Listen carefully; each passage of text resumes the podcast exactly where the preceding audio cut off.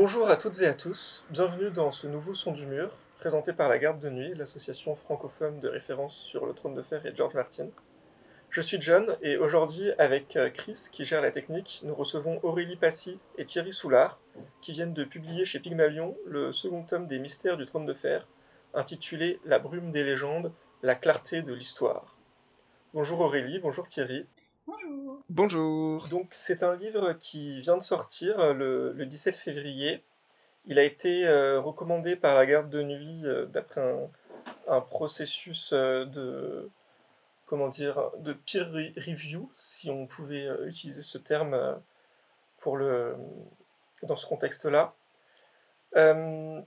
C'est un livre en deux parties, si je peux le présenter rapidement. C'est un livre donc une première partie qui va euh, se concentrer sur euh, expliquer un peu comment euh, fonctionne George Martin et son rapport à l'histoire, qui va un peu nous expliquer l'énorme nombre de sources historiques que, George a lues, et aussi la façon dont il, peut s'en affranchir et la façon dont il s'intéresse, lui, à l'histoire, c'est-à-dire son mode un peu particulier de, se focaliser sur, sur ce qu'il a tendance à trouver plus intéressant, c'est-à-dire euh, les batailles, les trahisons, euh, tout ce qui peut euh, du coup se transformer en, roman. Et une deuxième partie qui va être une analyse assez poussée des, différentes influences historiques dans, le trône de fer, qui va être triée par période chronologique en quelques mots. On va, donc on va pas mal revenir sur, euh, sur ce livre, sur la façon dont, dont vous l'avez euh, créé. Euh, pour rappel, le premier tome de- des Mystères du Trône de Fer, qui s'appelait Les mots sont du vent, a été, avait été écrit par, par Thierry Soulard et était sorti en, en 2019. On avait fait d'ailleurs un, un podcast à ce propos-là, qui était l'épisode 12, si, si des gens veulent le revoir. Euh, pour commencer, euh, je vous propose de nous dire quelques mots euh, à propos de vous, votre parcours, vos études, votre lien avec le trône de fer. Peut-être commencer par Thierry, vu que tu avais déjà écrit le premier tome. Alors moi, à la base, je suis journaliste, en fait, journaliste en presse quotidienne régionale, beaucoup, dans l'Ouest. Et, et il s'est trouvé qu'à un moment, je suis parti à l'étranger pour des raisons personnelles. C'est à ce moment-là que j'ai commencé à vraiment euh, m'intéresser au trône de fer euh, plus qu'à une autre œuvre. C'est à ce moment-là que j'ai rejoint le forum de la garde de nuit et que j'ai commencé à parler théorie, à parler euh, vraiment du fond de l'œuvre avec des gens extrêmement passionnés. Et peu à peu, euh, suite à euh, différentes étapes, euh, je me suis retrouvé à écrire ce premier livre qui est paru en 2019, qui s'intéressait au style littéraire de George Martin, au, jeu de mots, à la façon dont il va utiliser la langue pour cacher des indices sous ses phrases, sous ses mots. Et du coup, euh, du coup voilà, maintenant je suis à, la fois auteur, donc j'ai ces deux livres qui sont, euh, qui sont publiés sur le trône de fer, et euh, j'ai également d'autres histoires, des romans, qui sont lisibles dans différentes anthologies, différents magazines, et sur l'application Rocambole, qui est une application de, lecture en ligne, qui est un peu le, Netflix de la lecture. Voilà, donc ce tome 2, il, découle du tome 1, il est dans la continuité du tome 1. euh, je, pense qu'on va avoir le temps de, revenir un petit peu plus là-dessus. Je vais laisser peut-être Aurélie se présenter avant. Euh, alors moi du coup euh, je, suis en études d'histoire, actuellement en doctorat d'histoire spécialisé en histoire de la Mésopotamie antique. Donc c'est une période lointaine, hein, du 16e au 8e siècle avant Jésus-Christ. Et euh, bon, j'enseigne en même temps euh, à la fac euh, dans l'histoire dite classique, c'est-à-dire l'histoire gréco-romaine. Donc voilà, très, un profil très, très axé sur l'Antiquité. Et mon rapport à, à George Martin, alors moi j'ai découvert le Trône de Fer, c'était en 2012. C'était un an après la, sortie de, la première saison, en fait j'en avais entendu parler. Et en 2012, c'était le moment où, où Dance with Dragon, donc le tome 5, l'intégrale 5, euh, et, enfin, commençait à sortir sur les étalages et j'en entendais parler et j'ai commencé en fait par lire les livres. Et puis j'ai regardé en parallèle la saison 1 et j'ai avancé comme ça. Donc, j'ai fait, j'ai fait, j'ai poursuivi mon chemin. Et depuis, c'est depuis 2013 à peu près, fin 2013 que je, que je suis sur le forum de la garde de nuit parce que le, sujet m'intéressait beaucoup. Je trouvais que c'était une œuvre extrêmement complexe et, euh, et, bon, bah, l'ambiance, le fait de décortiquer aussi euh, toutes les petites intrigues euh, que George Martin avait, avait mises dans son œuvre était, était intéressante. Et très rapidement, c'est vrai que le, lien à l'histoire, en tout cas à la reprise des événements historiques qui sont, qui sont assez visibles dans, dans son œuvre, a tout de suite m'a tout de suite intéressé en fait hein, dès, dès l'origine. Voilà. Très bien. Et donc juste histoire de de vous cerner un peu plus euh, d'un point de vue euh, très euh, trône de fer. Est-ce que vous avez des personnages préférés, un moment préféré Quel type de, de, fan du trône de fer vous êtes, hein, Aurélie? Alors je sais que beaucoup vont s'attendre à ce que je parle de Euron Greyjoy, qui est, qui est le personnage en fait, en, vrai, c'est un personnage que, je trouve très intéressant, en particulier dans la façon dont George Martin le construit c'est un personnage qui euh, incarne vraiment le mal. Hein. Enfin, c'est une incarnation d'un antéchrist, euh, clairement, Euron. Et où le prépare, euh, Euron n'apparaît que dans l'intégrale 4, vraiment, mais depuis le, premier, premier tome, on en entend parler. Et j'aime bien cette façon de le construire. Et donc ça, voilà, c'est le, petite fixation sur, sur Euron. mais dans les, dans les personnages que j'aime bien, euh, j'en dégagerai deux, peut-être euh, Daenerys et, euh, et Jaime. Euh, Daenerys parce que bah, j'aime bien le, personnage, j'aime bien euh, la construction d'une jeune fille qui est au départ un peu naïve, qui, continue à l'être, mais qui est toujours en recherche d'un foyer et qui surtout est plongée dans un univers qui reprend énormément d'éléments à la période antique. Hein, Essos et également, enfin c'est une période qui reprend beaucoup d'inspiration de, antique forcément, ça me parle, hein, même si c'est une antiquité de fantasy, ça me parle beaucoup. Et, euh, et j'ai bien aimé, du coup, euh, dans le, dans le tome 5, euh, tout le, toute la, construction qui se faisait euh, autour de, de, ce continent qui est de plus en plus présent. Euh, donc j'ai hâte de, voir ce que, ce que ça va donner.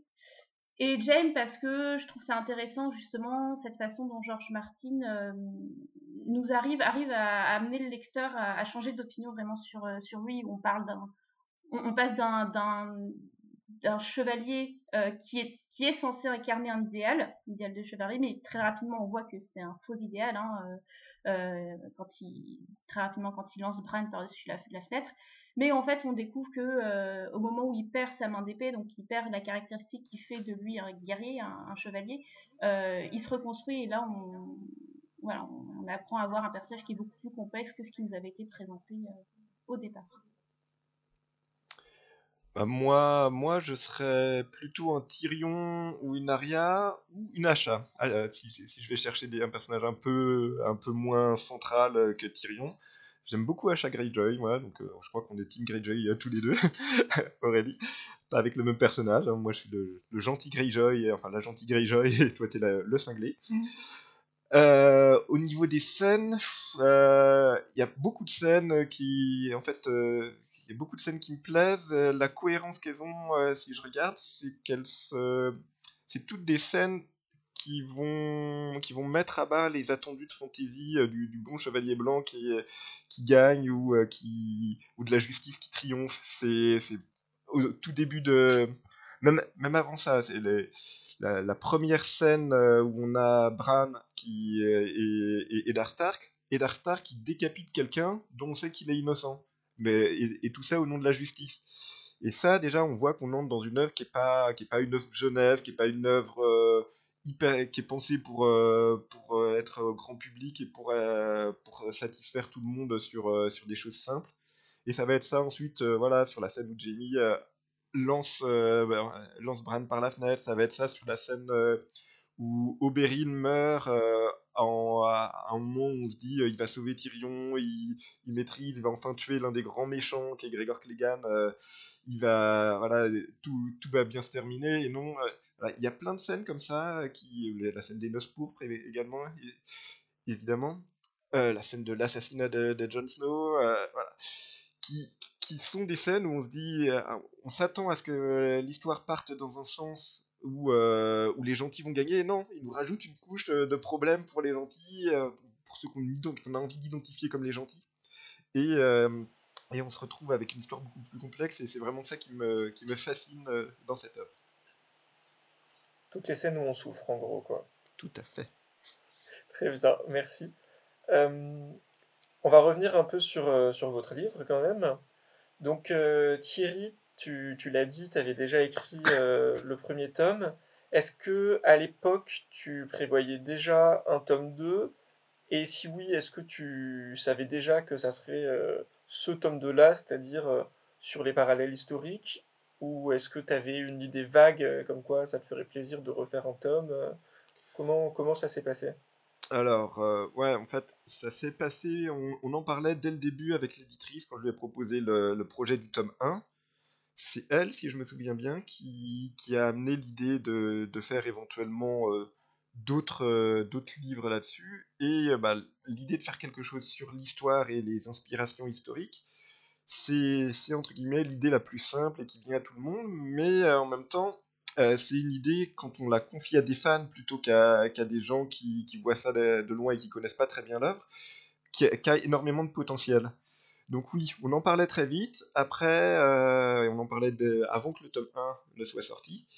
Après, c'était une idée comme ça. Ce qui a vraiment fait qu'on a décidé de faire le tome 2 juste après, c'est que Aurélie, euh, bah, tout de suite, a eu aussi l'idée de son côté on m'en a parlé et que bah voilà, on avait tout ce qu'il fallait pour faire le livre. On avait, euh, on avait les compétences euh, historiques avec Aurélie, on avait mon expérience du tome 1 pour l'écriture, donc euh, l'éditrice me faisait, me faisait confiance là-dessus.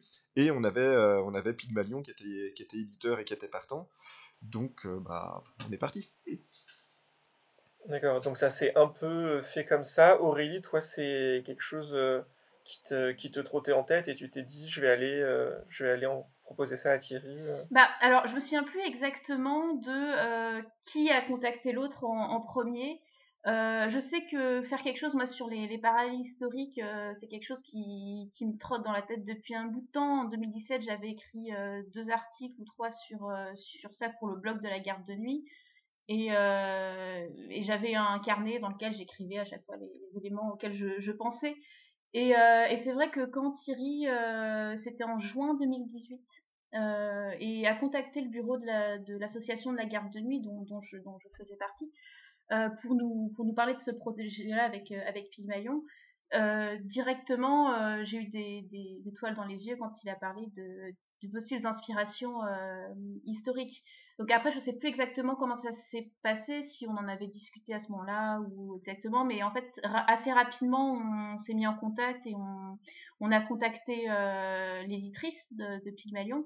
Euh, et dès, euh, février 2019, donc avant que le premier tome soit sorti, euh, on en discutait déjà sérieusement avec, euh, avec.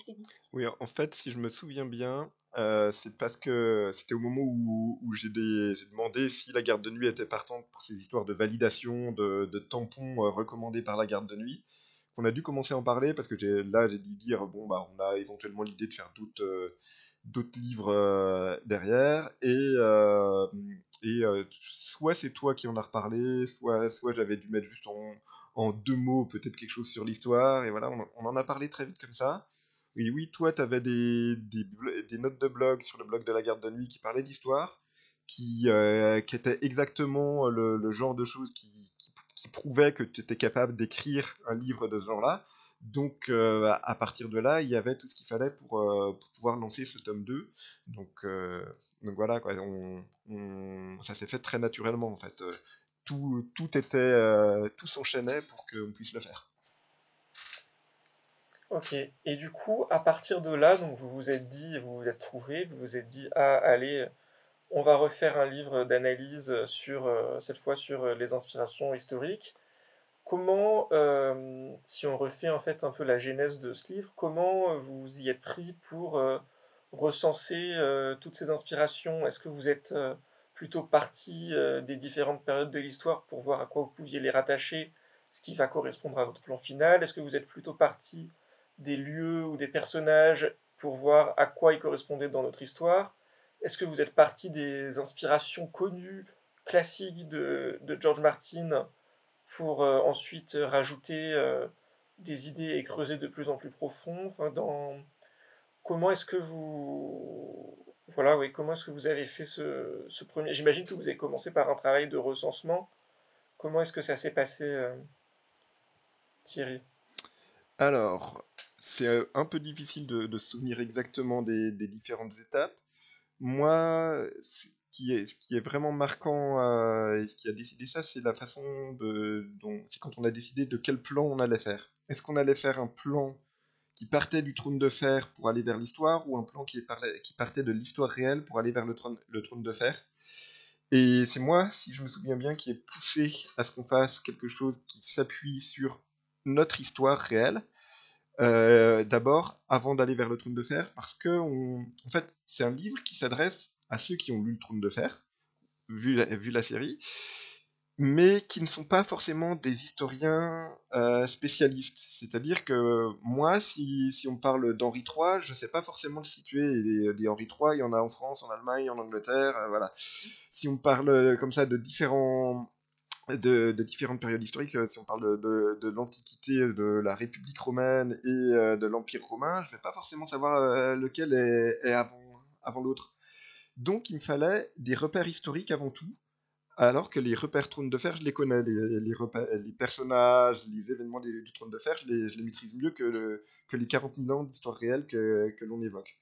Donc du coup, pour ce qui était vraiment des inspirations historiques, on a décidé eh, d'organiser ça dans l'ordre de l'histoire réelle, en allant préhistoire, euh, antiquité, euh, Moyen Âge, euh, Renaissance, en, répartissant ça sur une frise chronologique que tout le monde maîtrise au moins grossièrement.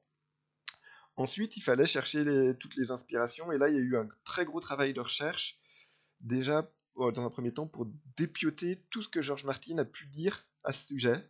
Donc tous les Suspect Martin, qui sont, des, euh, qui sont une collection de, de dits de, George Martin euh, sur le, principal site anglophone. Les, les, interviews qu'il a pu faire dans la presse, sur YouTube, dans les bonus DVD, voilà beaucoup de choses en fait où euh, parfois il, se répète beaucoup sur les grandes inspirations, mais parfois il, va lâcher un, petit détail euh, très précis sur telle ou telle euh, inspiration et il va être, il va, il va nous, donner une piste à suivre qui va nous permettre de voir concrètement comment il a travaillé. Donc, donc voilà, on a concrètement ça s'est fait comme ça dans les grandes lignes pour moi. Et euh, c'est vrai que, ouais, on a, hum, on, est, on est clairement pas les premiers en fait à travailler sur euh, sur euh, le, les liens entre l'œuvre et le et l'histoire. Hein. C'est même l'angle qui est le, plus analysé parce que c'est celui qui, comme tu disais Thierry, est le plus visible. Euh, et donc c'est vrai qu'il y avait, enfin il y a déjà une grande grande richesse hein, là-dessus euh, sur ces éléments-là, mais on s'était dit que d'axer les, les, réflexions vraiment sur le livre, spécifiquement sur le livre et sur les œuvres euh, dérivées, était quelque chose qui n'avait pas été fait à, fond. Et, et donc on est parti, on est parti là-dessus. Au brouillon, on avait d'abord commencé par jeter plein d'idées, de parallèles qu'on voyait, etc. Et, euh, et c'est vrai que le, livre a pris une tournure, euh, et notamment la partie 1, hein, euh, ce qui a fait notre partie 1, a pris une tournure assez, nouvelle quand on a creusé à fond hein, les sources de George Martin, où on s'est vraiment beaucoup, beaucoup appuyé là-dessus, sur bah, quel type de sources il utilise, quel, livre il va lire quand il dit que ah oui, bah, je me suis inspiré de cette période historique, quelle, référence en fait il donne. C'est beaucoup, euh, on l'a vu, hein, c'est beaucoup de la fiction historique parce que c'est ce qu'il aime. C'est euh, ce qu'on appelle la popular historique, qui est un genre littéraire anglo-saxon qu'on connaît un peu moins en France, mais qui est assez connu euh, chez les anglo-saxons, qui raconte l'histoire de façon, alors moins romancée que la fiction historique, mais de façon un peu narrative. Et c'est ce que c'est George Martin cherche cherche et aime. Et donc on est on, a fait tout ce, tout ce travail. Et ensuite, une fois qu'on avait établi euh, notre, notre plan, hein, parce que notre plan a évolué en cours de, de, cette rédaction, on avait au début un plan qui était euh, un peu trop ambitieux, euh, avec une troisième partie qui finalement a été redécoupée et remixée avec la première partie. Après, on a commencé à, rédiger sur, sur ces différentes thématiques. C'était quoi cette troisième partie du coup? C'était une troisième partie qui était à l'origine centrée sur l'histoire à l'intérieur du trône d'Ifer, c'est-à-dire diégétiquement. En fait, comment est-ce que l'histoire est vue par les personnages du trône de fer, comment est-ce qu'elle est mise en scène, etc. Euh, on avait, bon, par exemple, on avait euh, fait quelque chose sur les personnages, euh, sur Tyrion, sur Sam, qui sont deux personnages qui sont assez liés aux événements historiques. Mais ça dépassait largement le cadre du bouquin, en fait, qui aurait fait trois fois plus de pages. Et c'est vraiment une thématique qui est très, très intéressante. Mais on a réussi à ressortir certains bouts et on les a mixés à notre, à notre partie 1. Et on a notamment un chapitre qui est un chapitre bonus entre guillemets qui s'intéresse euh, à feu et sang et à la façon dont, euh, dont c'est écrit. Et donc du coup, une fois que vous avez euh, recensé toutes ces inspirations, que vous les avez mises dans votre plan, que vous les avez organisées, qu'est-ce que c'était quoi l'étape suivante Voilà, il y a eu une première, une première partie où on voulait, on a recensé plein d'informations. Il y avait des choses évidentes. On savait que on, savait que certaines euh, choses euh, arriveraient derrière. On savait qu'on aurait des, donc, des chapitres euh, sur, sur les Vikings, des chapitres sur les, les peuples du des chevaux, des, chapitres sur le Moyen Âge. Ah, il y a la première partie qui s'est construite peu à peu sur l'idée si je me souviens bien, on, on savait pas trop quelle taille elle ferait, si ça serait genre une grosse intro ou une première partie énorme, euh, voilà.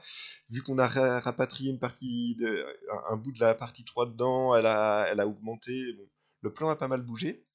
Mais voilà, cette première partie, euh, peu à peu, c'est à partir du moment où on a commencé à comprendre la méthodologie de George Martin, à se dire que c'était intéressant justement aussi d'expliquer euh, comment il travaillait, que c'était pas un historien, que c'était un fan d'histoire, mais que c'était donc quelqu'un qui, qui, pouvait faire des erreurs historiques, qui avait des biais dans, dans, son, euh, dans sa façon de comprendre l'histoire, qui a des, euh, des, des, marottes ou des. Enfin, il sait ce qu'il recherche dans l'histoire, il cherche vraiment des inspirations. C'est-à-dire qu'il n'est pas, pas là pour faire de l'histoire déguisée, pour, euh, pour dire, dire des, des, choses réelles qui se sont passées. Il est vraiment là pour faire un bon roman, mais il va s'inspirer d'énormément de choses dans l'histoire.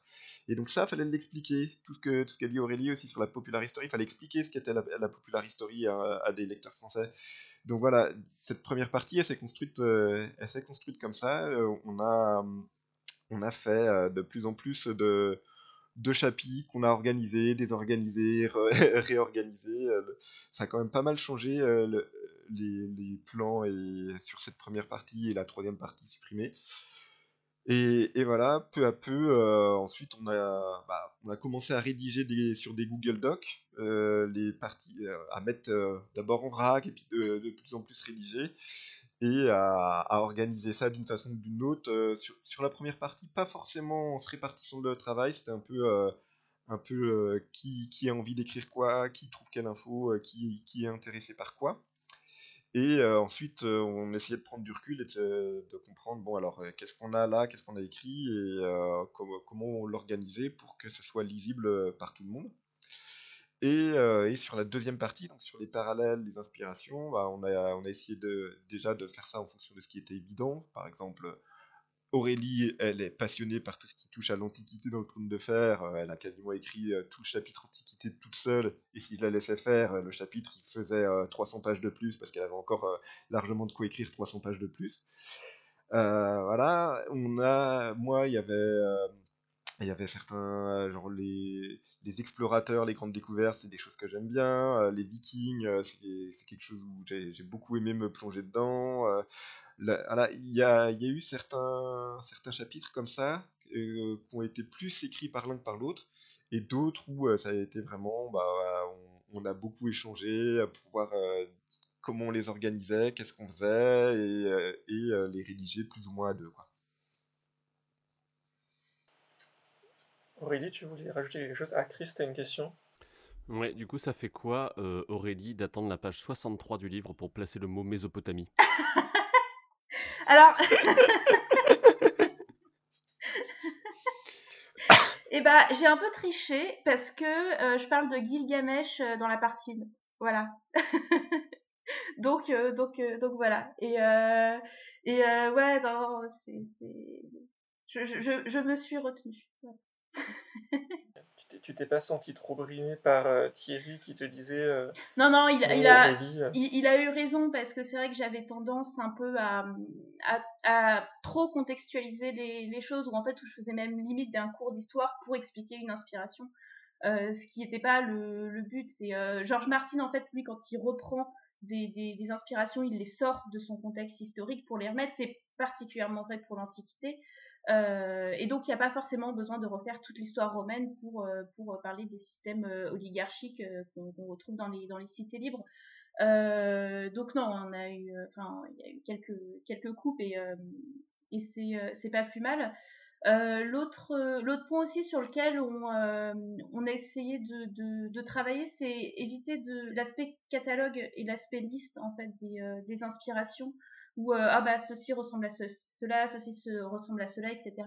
Et donc, euh, systématiquement, on se demandait en fait, mais à quoi ça sert cette inspiration narrativement? Euh, Pourquoi est-ce que Martin fait ça? Est-ce que ça sert pour le décor uniquement ou est-ce que ça intègre vraiment la construction narrative de, son récit?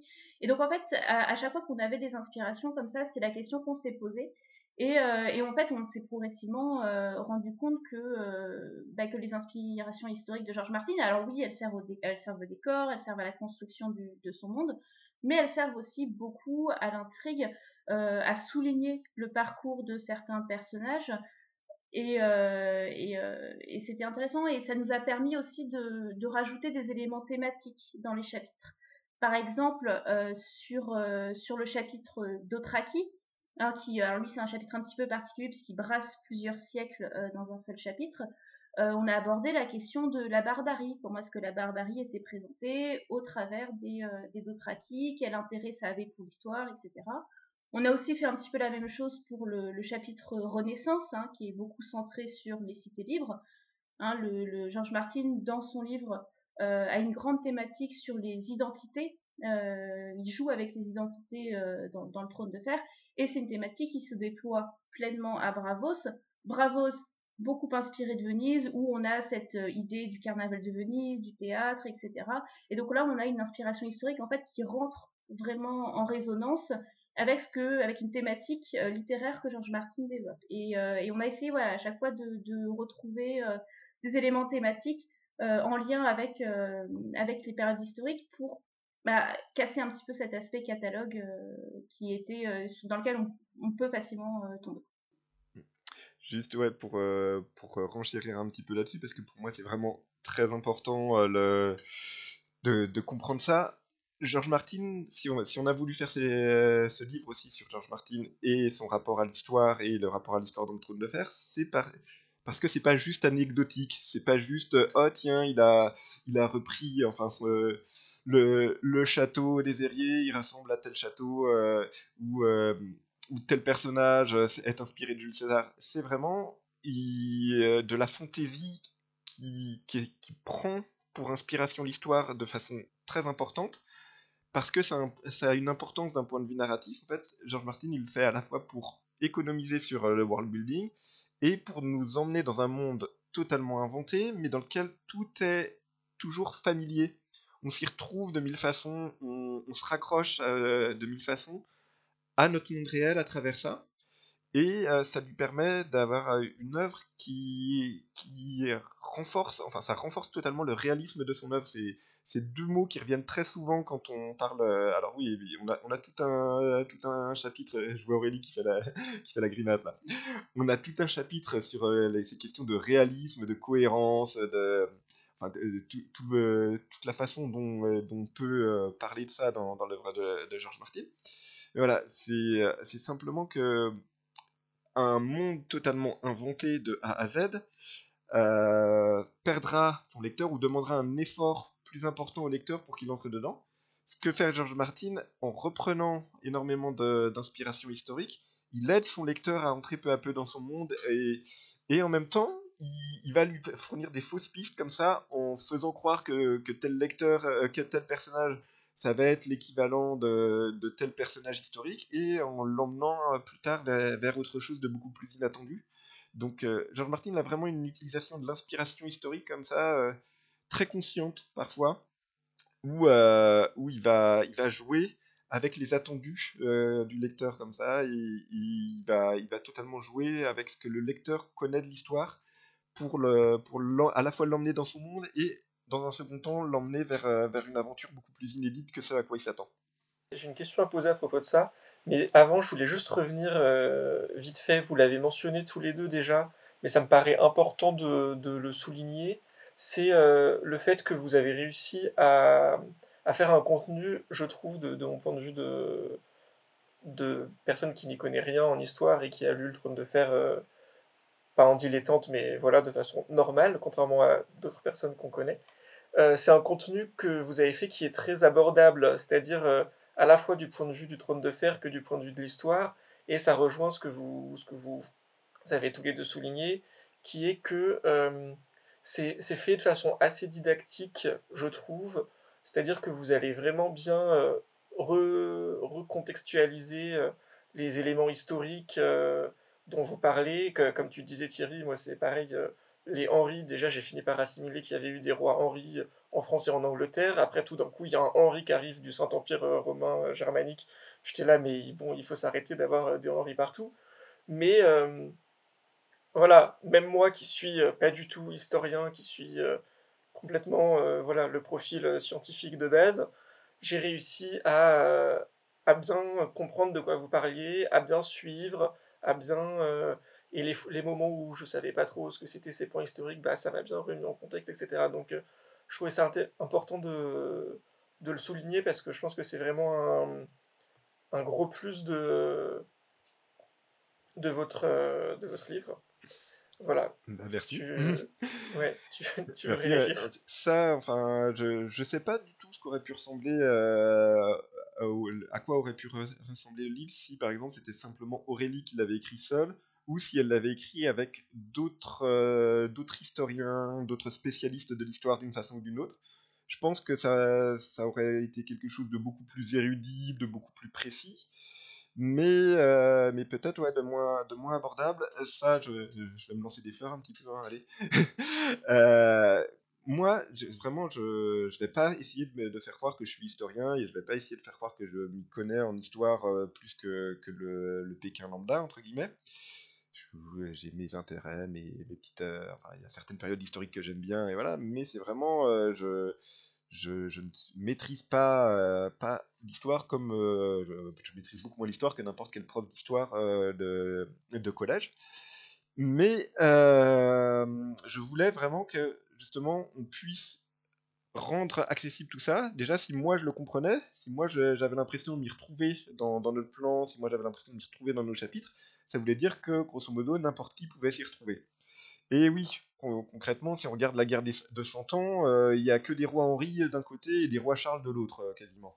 Donc, euh, comment on s'y retrouve dans les, les, Henri, les Charles, avec leurs différents numéros? Bah, on, raconte ça d'une façon à ce, que, à ce que tout le monde s'y retrouve. Comment, comment on s'y retrouve dans les différentes périodes historiques? Bah, on, voilà, on met ça dans l'ordre déjà, dans l'ordre historique, pour que, pour que les gens sachent, sachent où on est rendu et on fait en sorte euh, de prendre un petit peu le lecteur par la main s'il faut pour qu'il soit pas perdu. Alors certains, euh, les, fans d'histoire ou justement les personnes qui se connaissent beaucoup en histoire, euh, pas, besoin de ça, mais, mais les, lecteurs du trône de fer qui sont pas fans d'histoire, j'espère qu'ils auront l'impression comme ça de, un, de ne pas être perdu et deux, d'apprendre des choses. Donc voilà, et en plus, ce qu'on a rajouté, pour vraiment qu'on s'y retrouve et qu'on voit, où on était, c'est des frises chronologiques à la fin du livre qui montrent les, différentes périodes et les, différents peuples, les différents événements principaux que, George Martin reprend dans l'histoire réelle.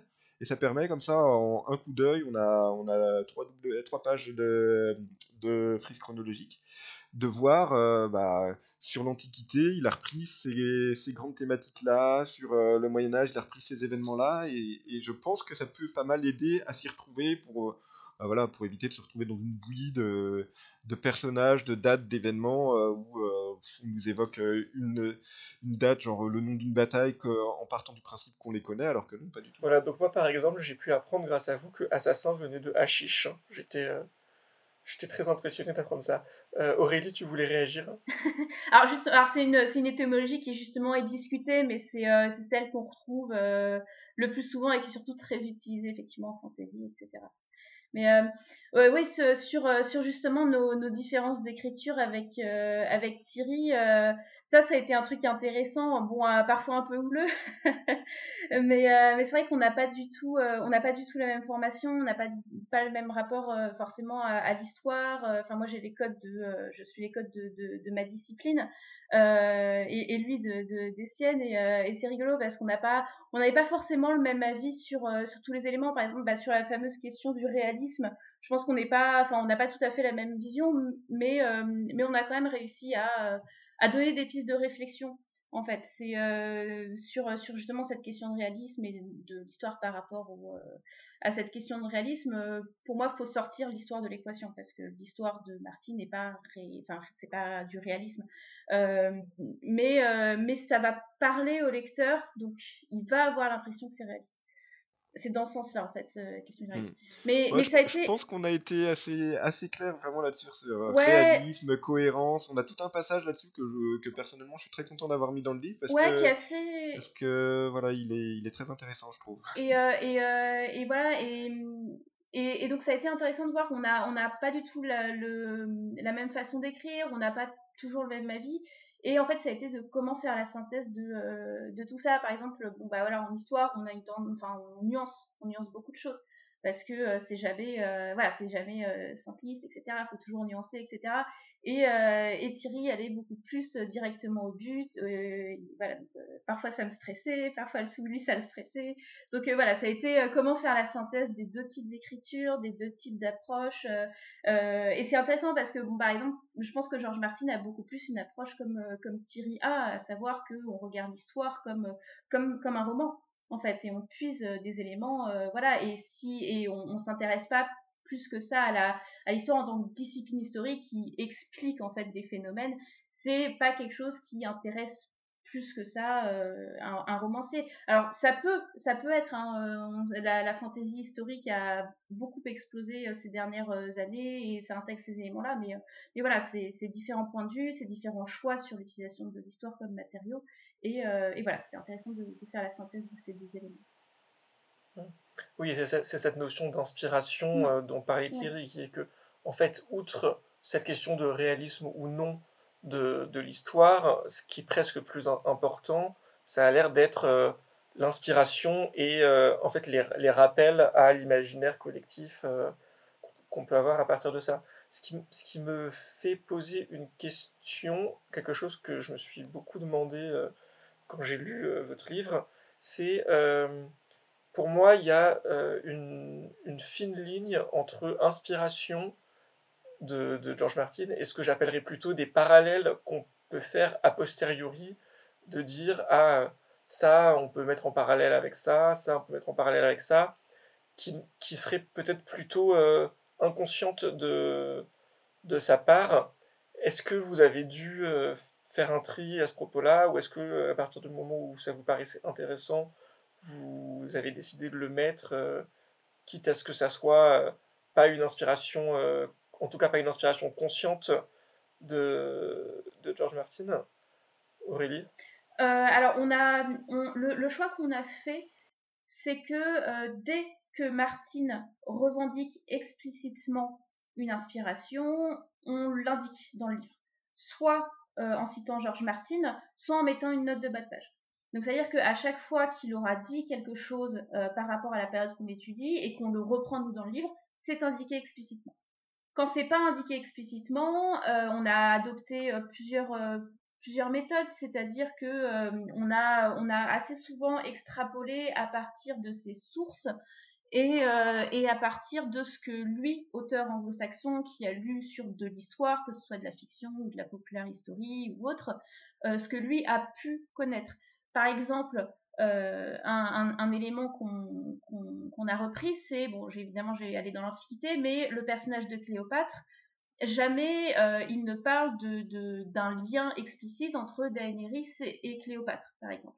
Alors, il cite les Ptolémées euh, comme étant une inspiration pour les mariages targaryens, mais sur le, le, lien entre Cléopâtre, qui est une figure historique et surtout romanesque qui était reprise un nombre incalculable de fois. On, arrive pourtant à faire des, parallèles, mais Cléopâtre est un personnage qui est tellement connu et qui a tellement matière à roman que forcément Georges Martin la connaît, donc il a très certainement pu s'en inspirer. Donc on, a essayé comme ça au maximum de, euh, de rester dans, le vraisemblable par rapport aux sources de, de Georges Martin pour euh, tisser euh, les, parallèles. Et effectivement, quelquefois, ça nous est arrivé de tisser des parallèles dont on sait hein, qu'il y a peu de chances que Martin les, les, y, ait pensé. Souvent, c'est en encadré ou avec du conditionnel qu'on l'utilise. Euh, mais ça nous paraissait intéressant de montrer que euh, bah, l'idée qu'il avait eue, euh, c'est quelque chose qu'on retrouvait aussi en histoire ou en tout cas dans des, dans des romans historiques ou des éléments. Très bien. Et est-ce que dans toutes ces inspirations, en particulier toutes celles dont vous étiez en quelque sorte obligé de parler parce que parce qu'il les avait dites clairement, est-ce qu'il y avait, est-ce que vous avez dû faire trouver un équilibre entre les sujets qui vous intéressaient le plus, des sujets euh, ou des sujets dont vous étiez moins spécialiste ou qui vous intéressaient moins? Comment est-ce que vous avez fait pour... Euh, j'imagine que vous ne pouviez pas juste dire, bon, bah, il a dit qu'il s'était inspiré de ça, mais ça nous intéresse pas, on le met pas, quoi. Donc, euh, est-ce est -ce que c'est arrivé et comment, comment, si oui, comment vous en êtes sorti Thierry? Alors oui, il y a, des inspirations qui, répètent régulièrement et parfois on s'est demandé un petit peu en fait qu'est-ce qu'il veut dire là?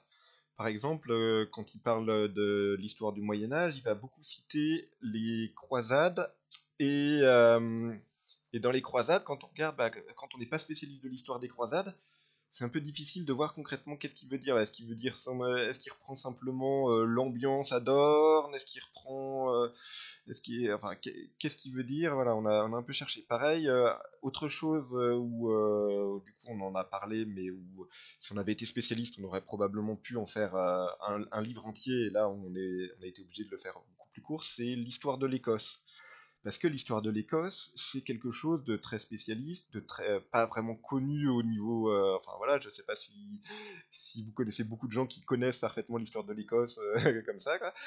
Et, et, euh, George Martin s'en est énormément inspiré en fait de l'histoire de l'Écosse. Donc ça, c'est un peu quelque chose, enfin une histoire de spécialiste qu'on n'a pas pu creuser autant qu'on voulait parce qu'il nous aurait fallu trois ans de, lecture supplémentaire pour pouvoir faire pour pouvoir euh, vraiment trouver euh, qu'est-ce qu'il a repris, qu'est-ce qu'il veut dire à ce niveau-là. Donc, euh, donc oui, on a, on a été un petit peu obligé de, d'aller plus vite là-dessus parce que le livre faisait déjà 545 pages aussi et qu'on s'est dit bon c'est peut-être pas la peine de, de, passer 3 ans à faire des recherches pour simplement lui rajouter 3 pages de plus au livre ou 5 pages de plus donc voilà il y a, y a, des choses évidentes qu'on, qu'on a pu retrouver très facilement il y a des, des choses, voilà, le, les croisades, la guerre de Cent Ans aussi, où euh, il reprend en fait, il reprend beaucoup l'ambiance, il reprend quelques anecdotes, quelques, euh, quelques personnages, mais, euh, mais c'est parfois un peu difficile de, de voir s'il n'y avait pas plus que ce qu'on a trouvé. donc donc voilà, et, euh, évidemment que le livre il n'est pas exhaustif, évidemment qu'on aurait pu euh, rajouter encore d'autres choses, mais on avait déjà essayé de, trouver euh, bah, tout ce qui parlait à des lecteurs français, premier entre autres, et tout ce qui tout ce qui nous paraissait vraiment important, intéressant et de premier plan. Aurélie, tu, tu veux réagir Et ouais, un élément aussi qu'on a, euh, sur lequel on a, on a fait aussi une, séparation, c'est que on s'est beaucoup, euh, enfin on s'est exclusivement presque penché sur les éléments, sur les inspirations historiques ou pseudo-historiques. Et par exemple, tout ce qui est mythologie ou littérature, euh, les épopées antiques, les récits arthuriens ou les, les, chansons de gestes, etc., qui, qui, sont aussi en fait un des éléments historiques, mais qui relèvent d'autres euh, d'autres logiques, euh, beaucoup plus littéraires, beaucoup plus dans les reprises de thématiques. C'est euh, sont des éléments en fait où au début, au début on les, on les ajoutait justement dans nos, dans nos, dans nos premiers brouillons, on les, on les avait. Puis si on, s'est vite rendu compte que c'était totalement un autre domaine et que ça met, enfin il y a déjà pas mal de recherches qui ont été faites dessus, mais que voilà ça on pourrait, pourrait faire d'autres d'autres travaux là-dessus. Et donc on s'est voilà, vraiment euh, essentiellement euh, penché sur, euh, sur les éléments historiques ou pseudo-historiques, parfois on n'a pas eu trop le choix, on s'est quand même penché sur les romans historiques parce que voilà, George Martin prenant beaucoup ses inspirations de la fiction historique, bon, il parle beaucoup de Maurice Druon, mais il y a d'autres éléments. On, en parle aussi. Hein. on a, par exemple, il y a un passage sur, sur Salambo de Flaubert euh, où on, a, on peut retrouver des liens. C'est là on flirte en fait euh, entre la littérature euh, et l'histoire. Mais ça a été, voilà, on a, on a fait cette séparation là et, et voilà, attendez, ne vous attendez pas à retrouver trop de mythologie dans, dans, ce livre. Chris, tu avais, des questions à rajouter? Tout à fait. Euh, moi, j'avais une question en parcourant le bouquin, même si je ne l'ai pas lu euh, autant que toi, John. Je euh, j'ai lu le début et puis après j'ai un peu survolé en, allant picorer à droite à gauche. la place de feu et sang dans le bouquin m'a semblé importante parce que du coup, j'ai trouvé que ça, le livre s'adressait quand même à des gens qui aimaient le trône de fer, mais qui avaient quand même un peu ce bagage-là aussi. Quoi. Je, trouve que les, origines de la saga et Feu et Sang sont, beaucoup convoquées. Euh, est-ce que la sortie de Feu et Sang, qui a quand même eu lieu en fin 2018, euh, début 2019 pour nous en France, si je dis pas de bêtises, truc comme ça.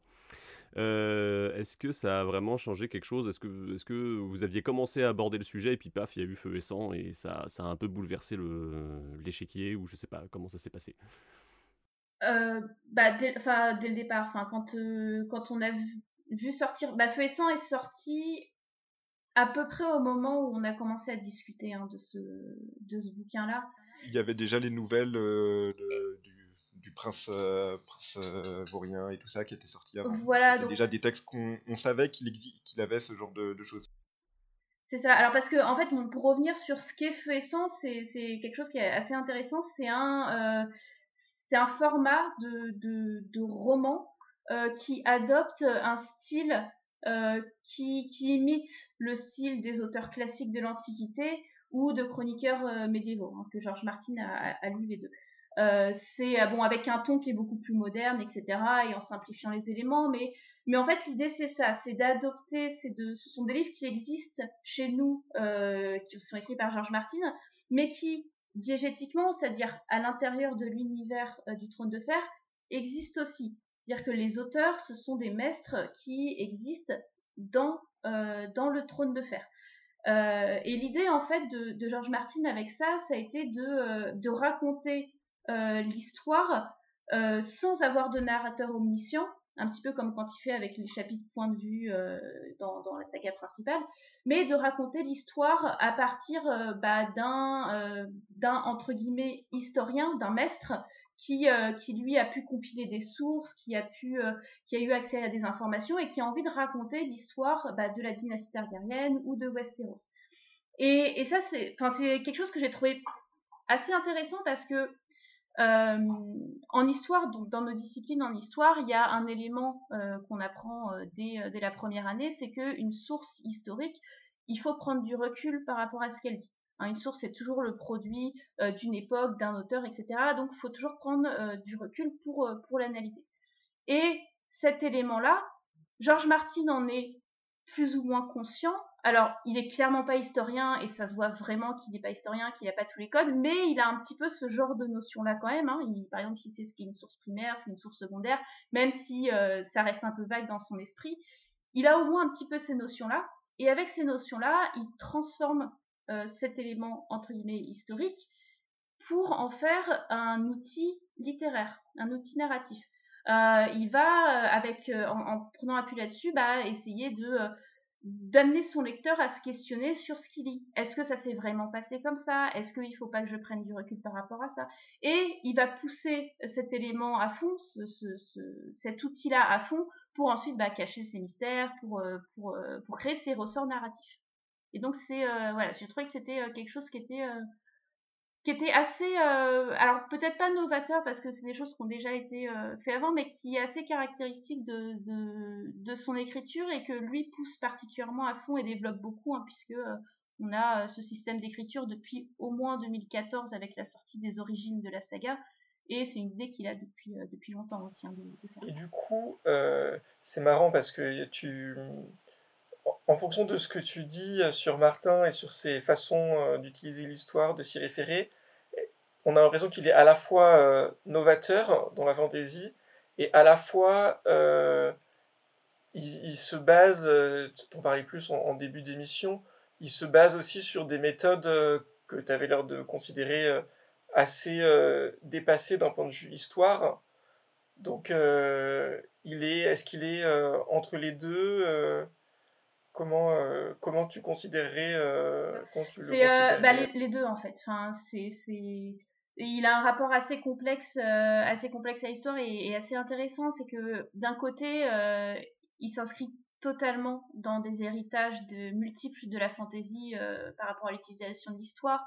Hein, on a un monde qui est médiévaliste avec ses marqueurs assez évidents.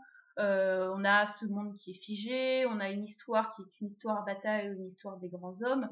Euh, les inspirations qu'il reprend sont euh, prises de différentes périodes chronologiques et sont, mélangées.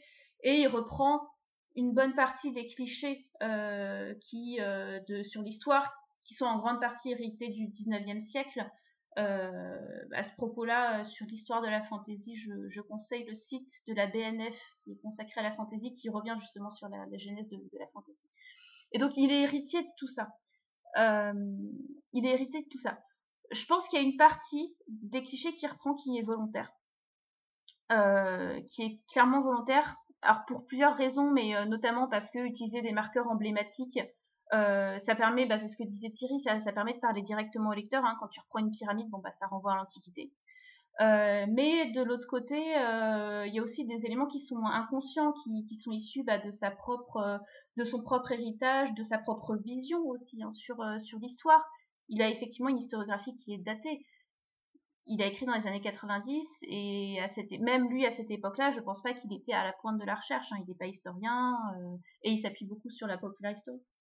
Mais en même temps, euh, bon là je vais peut-être laisser la parole à Thierry pour, euh, expliquer ce qu'il peut, faire de, de novateur. C'est ouais, c'est pas tant dans les dans les images qu'il reprend qui qu'il est entre guillemets novateur, mais plutôt la façon dont il utilise euh, l'histoire. Ouais, en fait, pour moi, ce qu'il faut comprendre avec George Martin, enfin, George Martin revendique totalement le fait de concilier le frisson de l'histoire et celui de la magie, ou en tout cas, c'est l'objectif qu'il cherche à atteindre. C'est une citation qui revient sous, différents, différentes formulations, voilà, euh, qui, dès 2001, il disait J'ai voulu que le trône de fer ait autant la saveur d'un bon roman historique que celle de la fantaisie traditionnelle.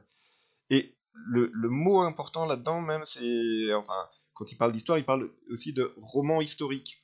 C'est-à-dire que c'est un romancier, George Martin, c'est pas du tout c'est pas un historien, il, il, sait très bien.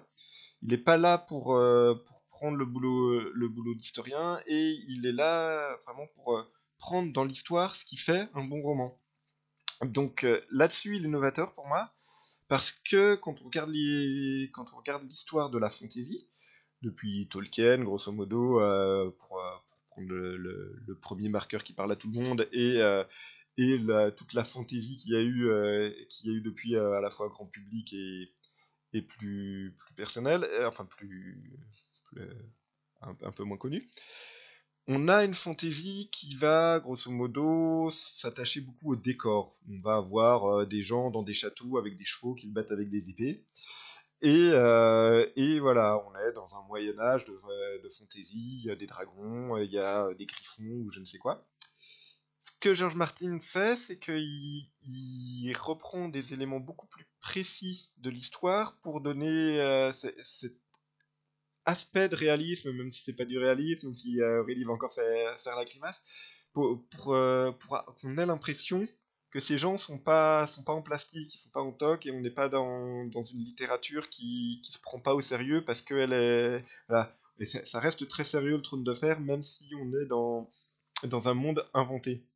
Donc là-dessus, il, là-dessus il rajoute quelque chose. Ce qu'il fait également, c'est qu'il retourne aux inspirations historiques de clichés de la fantasy. Si on regarde par exemple la figure du barbare, un barbare dans, la fantasy, euh, si je vous dis, demande de dessiner un barbare de fantasy, tout le monde va me faire un type euh, en, pagne en peau de bête, torse nu, avec euh, une hache ou une épée, voilà.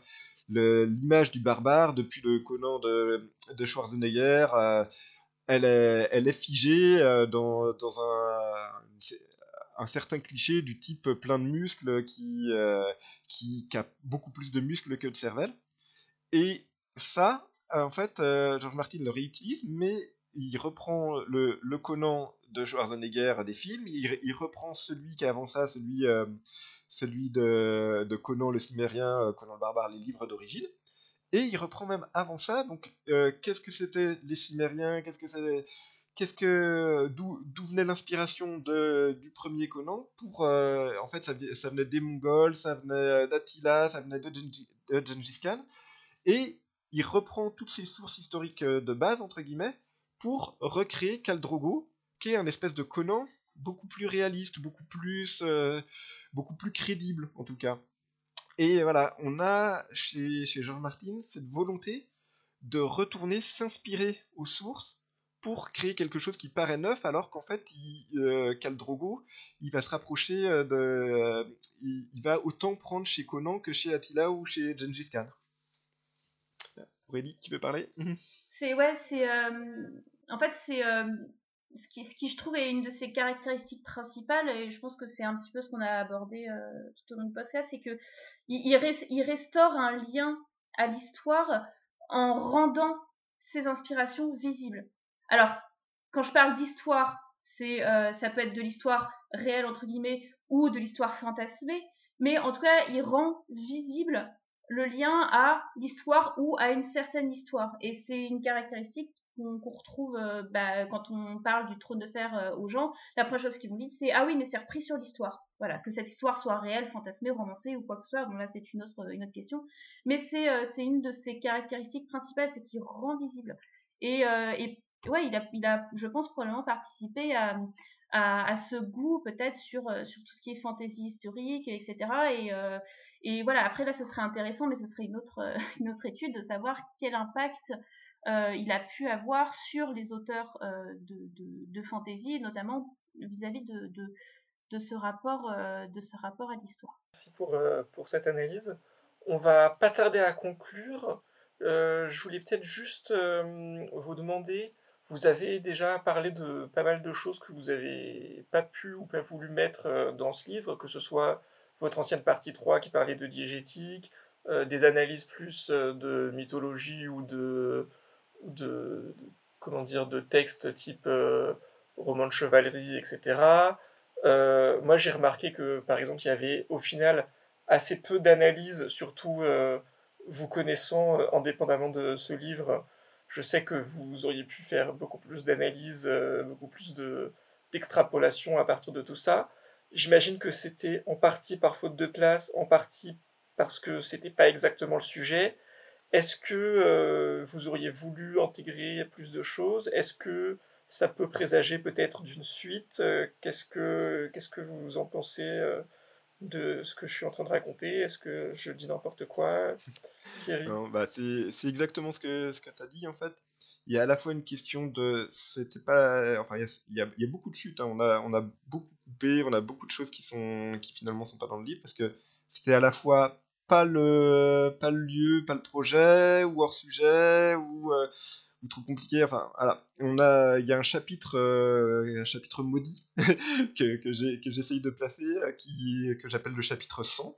Euh, du coup, S-A-N-G, 100, qui en fait était déjà une chute de mon tome 1 sur du tome du tome Les Moussons du vent mais qu'on avait coupé avec l'éditrice parce que bah, c'était pas c'était pas c'était un chapitre qui était dans l'extrapolation justement dans la recherche de qu'est-ce qui peut se passer après, euh, sont, qu'est-ce qui se cache derrière, quelles sont les solutions au mystère dans le trône de fer. Mais euh, c'était pas des, euh, les solutions passaient pas vraiment par des jeux de mots. Donc on l'a coupé du tome 1.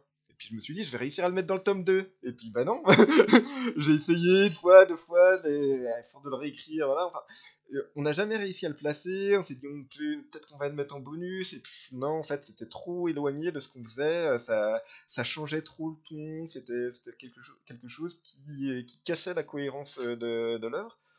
Et du coup, et eh ben, il est toujours pas dedans, donc peut-être qu'il arrivera dans un futur, euh, un futur libre, peut-être qu'un jour je, me dirai, allez, je le mets sur le forum, je vois ce que les gens disent, et voilà. Mais, euh, mais ouais, il y a beaucoup de choses comme ça où on a été obligé de faire des choix parce que, bah, Euh, c'était intéressant, mais c'était pas le sujet. Peut-être un élément, alors qui là fait pas partie de nos chutes, mais qui je pense serait vraiment à creuser et qui m'intéresserait aussi pas mal, ce serait de d'un peu plus creuser le, le fait qu'il soit américain, justement parce que je, enfin, je pense que l'imaginaire médiéval et l'imaginaire lié aux périodes historiques euh, tel que lui l'a vécu doit être assez différent de nous, notre propre rapport euh, français au, Moyen Âge. Et, euh, et c'est ce qu'on a essayé de faire un petit peu en repartant de ses sources, en faisant ça, mais je pense que ce serait vraiment un élément à, à creuser. Et je pense que quand, quand parce que Georges Martin lui-même quelquefois dit ah oui mais ça ce, que j'ai écrit c'est le vrai Moyen Âge Bon, euh, la moitié du temps, il se plante et il fait des généralités, mais euh, c'est une autre question. Euh, c'est aussi, je pense, par rapport à peut-être cet imaginaire américain que, que lui peut avoir. donc ça, ce serait un élément que je pense j'aimerais bien creuser, peut-être pour, pour un futur prochain on a creusé parfois, au, colloque des Imaginales, on a eu l'occasion, euh, l'un comme l'autre, de, développer quelque chose qu'on n'avait pas forcément pu mettre dans, le livre autant qu'on voulait, toi sur l'orientalisme, moi sur les prophéties euh, d'un point de vue historique. Euh, donc c'est voilà, il y a tout n'est pas dans le livre, mais ça ne s'empêche pas qu'on pourra en faire des notes de blog ou des, projets euh, tout tard. Mais, euh, mais voilà, sur cette question de, de, Parce que pour le coup, c'est un domaine que je connais pas du tout, en fait. Hein, L'imaginaire américain euh, sur, sur l'histoire. je sais que quelqu'un comme William Blanc, par exemple, travaille pas mal dessus. Mais voilà, ce serait quelque chose, je pense, qui pourrait être intéressant à voir. Ok, donc restons attentifs, restons à l'écoute. Peut-être qu'il y aura une suite, peut-être qu'il y aura d'autres interventions de vous. Et sinon, euh, si ça vous intéresse, allez lire. Euh, il y a plein d'articles sur le blog de la garde de nuit déjà qui, qui peuvent aider à, à pousser un peu euh, le, le, sujet, en particulier beaucoup d'articles qui sont même référencés dans, dans, dans votre livre. si on voulait tirer un, bilan de cette expérience, en particulier pour toi Aurélie, c'était la première fois que tu, que tu faisais ça. Qu'est-ce que t'en qu'est-ce que retires euh, Comment tu l'as vécu? faut que j'arrête de réécrire les choses 3 milliards de fois. c'est euh, ça c'est euh, ouais c'est qu'une fois qu'on a une ligne en fait y aller à, à fond et et relire mais pas réécrire les choses parce que c'est vrai que j'ai un peu une tendance à, à réécrire les les éléments et mais que quand même c'est enfin voilà quand on écrit il y a aussi pas mal d'idées qui arrivent au fur et à mesure euh, et, voilà. Hmm. en plus, là, pour le coup, t'as pas forcément été aidé par, euh, par l'histoire qu'on a eue sur ce, sur ce manuscrit, parce que le, ce livre devait sortir en fait il y a un an. Et euh, il y a un an, le premier confinement a été annoncé. Donc à l'époque, on n'était pas du tout dans, dans l'idée que ça durerait aussi longtemps, je pense, les uns comme les autres. Et euh, on découvrait, et donc l'éditrice a fait le choix de repousser le, manuscrit. Euh, au début, on savait pas de combien de temps, et puis bon, bah, peu à peu, euh, ça en fait, ça s'est fait. oui, ça sera plutôt pour la fin de l'année. Et bah non, en fait, ça a été repoussé d'un an. Donc il, devait sortir vraiment il y a en, en, mars-avril du coup 2020 normalement ce livre. Mais comme on a eu un an de plus pour pour le faire, on s'est dit on va fignoler des choses. Mais euh, voilà, on n'a pas rajouté. On a, euh, vraiment 95% du manuscrit était fini en 2020. a été fini en mars 2020. Mais par contre, on a réécrit, on, était en train de triturer des bouts de phrases, des formulations, des choses comme ça, et euh, ce qu'on n'aurait pas forcément fait si, si, on avait dû envoyer le, bon à tirer beaucoup plus tôt. Donc c'est aussi un petit peu pour ça qu'on s'est retrouvé à, à, vouloir tout le temps réécrire, tout réorganiser. Après, si, on a rajouté, ça nous a permis de rajouter quelques, quelques petits trucs comme les frises chronologiques, par exemple, qui, qui sont toujours intéressantes, euh, des choses comme ça, quoi. Et de vérifier un petit peu mieux euh, certains passages, mais euh, vraiment, 95% du livre était, était, écrit avant, ce qui ne nous a pas empêché de bosser encore dessus de, de, mars 2020 à janvier 2021, quasiment, quoi. Bah, très bien. Est-ce que vous voulez rajouter une dernière chose que, dont on aurait oublié de parler ou est-ce que est-ce que c'était quand même une bonne expérience? Est-ce que c'était bien d'écrire ce livre ah, Est-ce que ça vous a fait plaisir? C'était euh, c'était passionnant et euh, enfin je, je... Enfin, c'est Georges Martin, c'est vraiment un écrivain qui euh, qui est, qui est dans, dans, toutes ces contradictions, dans, dans, toutes, ces, dans toutes ces déclarations, dans, dans toute la, la richesse qu'il a, qui est vraiment euh, passionnant à étudier en fait. C'est, euh, c'est euh, voilà, et je pense que euh, voilà, le, livre donne des pistes de réflexion euh, là-dessus. Comme le premier le faisait, le deuxième le, le fera. Et on espère que ça vous plaira aussi à la lecture. Ouais, ouais, c'est, enfin, c'était vraiment une belle expérience à plein de niveaux parce que déjà on a on a un éditeur Pygmalion qui nous a permis de faire un projet qui parle vraiment du livre à la base, des livres Trône de Fer, ce qui n'est pas forcément donné. On a vraiment pu aller en profondeur, on a pu aller dans le détail sur, euh, sur plein de choses, on a pu écrire quasiment 600 pages sur euh, les inspirations historiques dans le Trône de Fer, et, euh, vraiment on est très content d'avoir pu le faire. C'était passionnant de le faire avec Aurélie parce que moi j'ai énormément appris au, niveau, au niveau de l'histoire, au niveau de la méthode historique. Aurélie a énormément apporté, euh, notamment sur les sources. Euh, elle est quand même allée courir après euh, ce qui est peut-être le dernier exemplaire en France d'un livre publié dans les années 70, qui était au fin fond d'une bibliothèque universitaire où il faut des autorisations spéciales pour y accéder. Et en fait, ce livre, ça, ça, ça... oh, quasiment ça. quasiment ça. Il y, a, il y, avait des chiens et des dragons pour le garder aussi, je crois. Euh, mais, euh, mais mine de rien, bah, ce livre, c'était le Great Cities of the Ancient World, je crois, de, de Lyon Sprague de Caen. C'est une des sources de George Martin et quand, euh, ça nous a, ça a permis de vraiment voir comment il travaillait, où est-ce qu'il avait repris certaines inspirations euh, et, euh, et ce, ce, retour, enfin cette recherche dans les sources était vraiment très intéressante à faire et j'aurais pas pu le faire si, si Aurélie n'avait pas été là. Donc le, livre, je pense, par les échanges qu'on a eus avec Aurélie, est bien plus intéressant que si moi je l'avais écrit tout seul ou si, si Aurélie l'avait écrit toute seule parce que parce que voilà, on, a, nos, types d'écriture, on a nos, euh, enfin, on n'est pas forcément d'accord sur tout, mais euh, dans les grandes lignes, on s'est vraiment bien marré à le faire et, euh, on est très très content du résultat. Ouais, je pense que j'aurais, puis même seul, j'aurais pas pu l'écrire. Donc c'est le moment où on s'envoie plein d'amour et on envoie plein d'amour aux futurs lecteurs. mais oui, sans la garde de nuit, on n'aurait pas pu non plus parce que voilà, on a quand même utilisé énormément le wiki de la garde de nuit, évidemment. Donc, euh, merci à tous les contributeurs du wiki.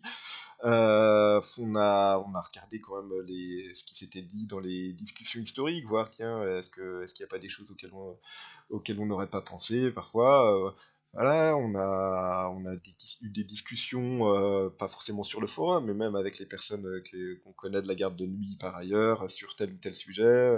Il y a des gens de la garde de nuit qui ont relu euh, les premiers, premières versions des chapitres dès 2020 et qui, euh, qui du coup, nous ont dit, nous ont donné des, conseils ou nous ont, nous ont aidé à fignoler certaines choses précises sur le, leur point de compétence. Donc merci beaucoup à tous ces gens pour cette belle aventure.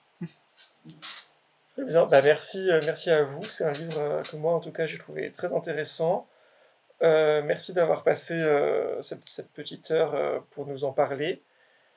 pour, nos, pour nos auditeurs qui veulent en savoir un peu plus sur peut-être un peu plus sur le contenu, on a un article On teste pour vous qui a été écrit en collaboration par les, les relecteurs du livre, ceux qui ont décidé de, d'attribuer la mention recommandée par la garde de nuit que vous pourrez trouver sur le forum.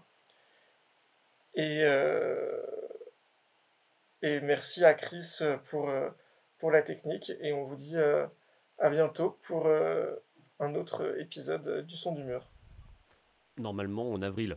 Si, euh, Normalement en avril. Si tout va bien, on, on, a essayé de se donner une petite, euh, une petite chronologie de, d'un épisode tous les deux mois à peu près. On va peut-être essayer de se lancer dans un truc sur Twitch aussi, donc si vous nous écoutez, un, un de ces quatre, ça devrait popper. Et euh, voilà un peu pour la, la suite des projets, euh, on va dire, euh, multimédia de la garde de nuit. à bientôt. À Merci beaucoup. Au revoir.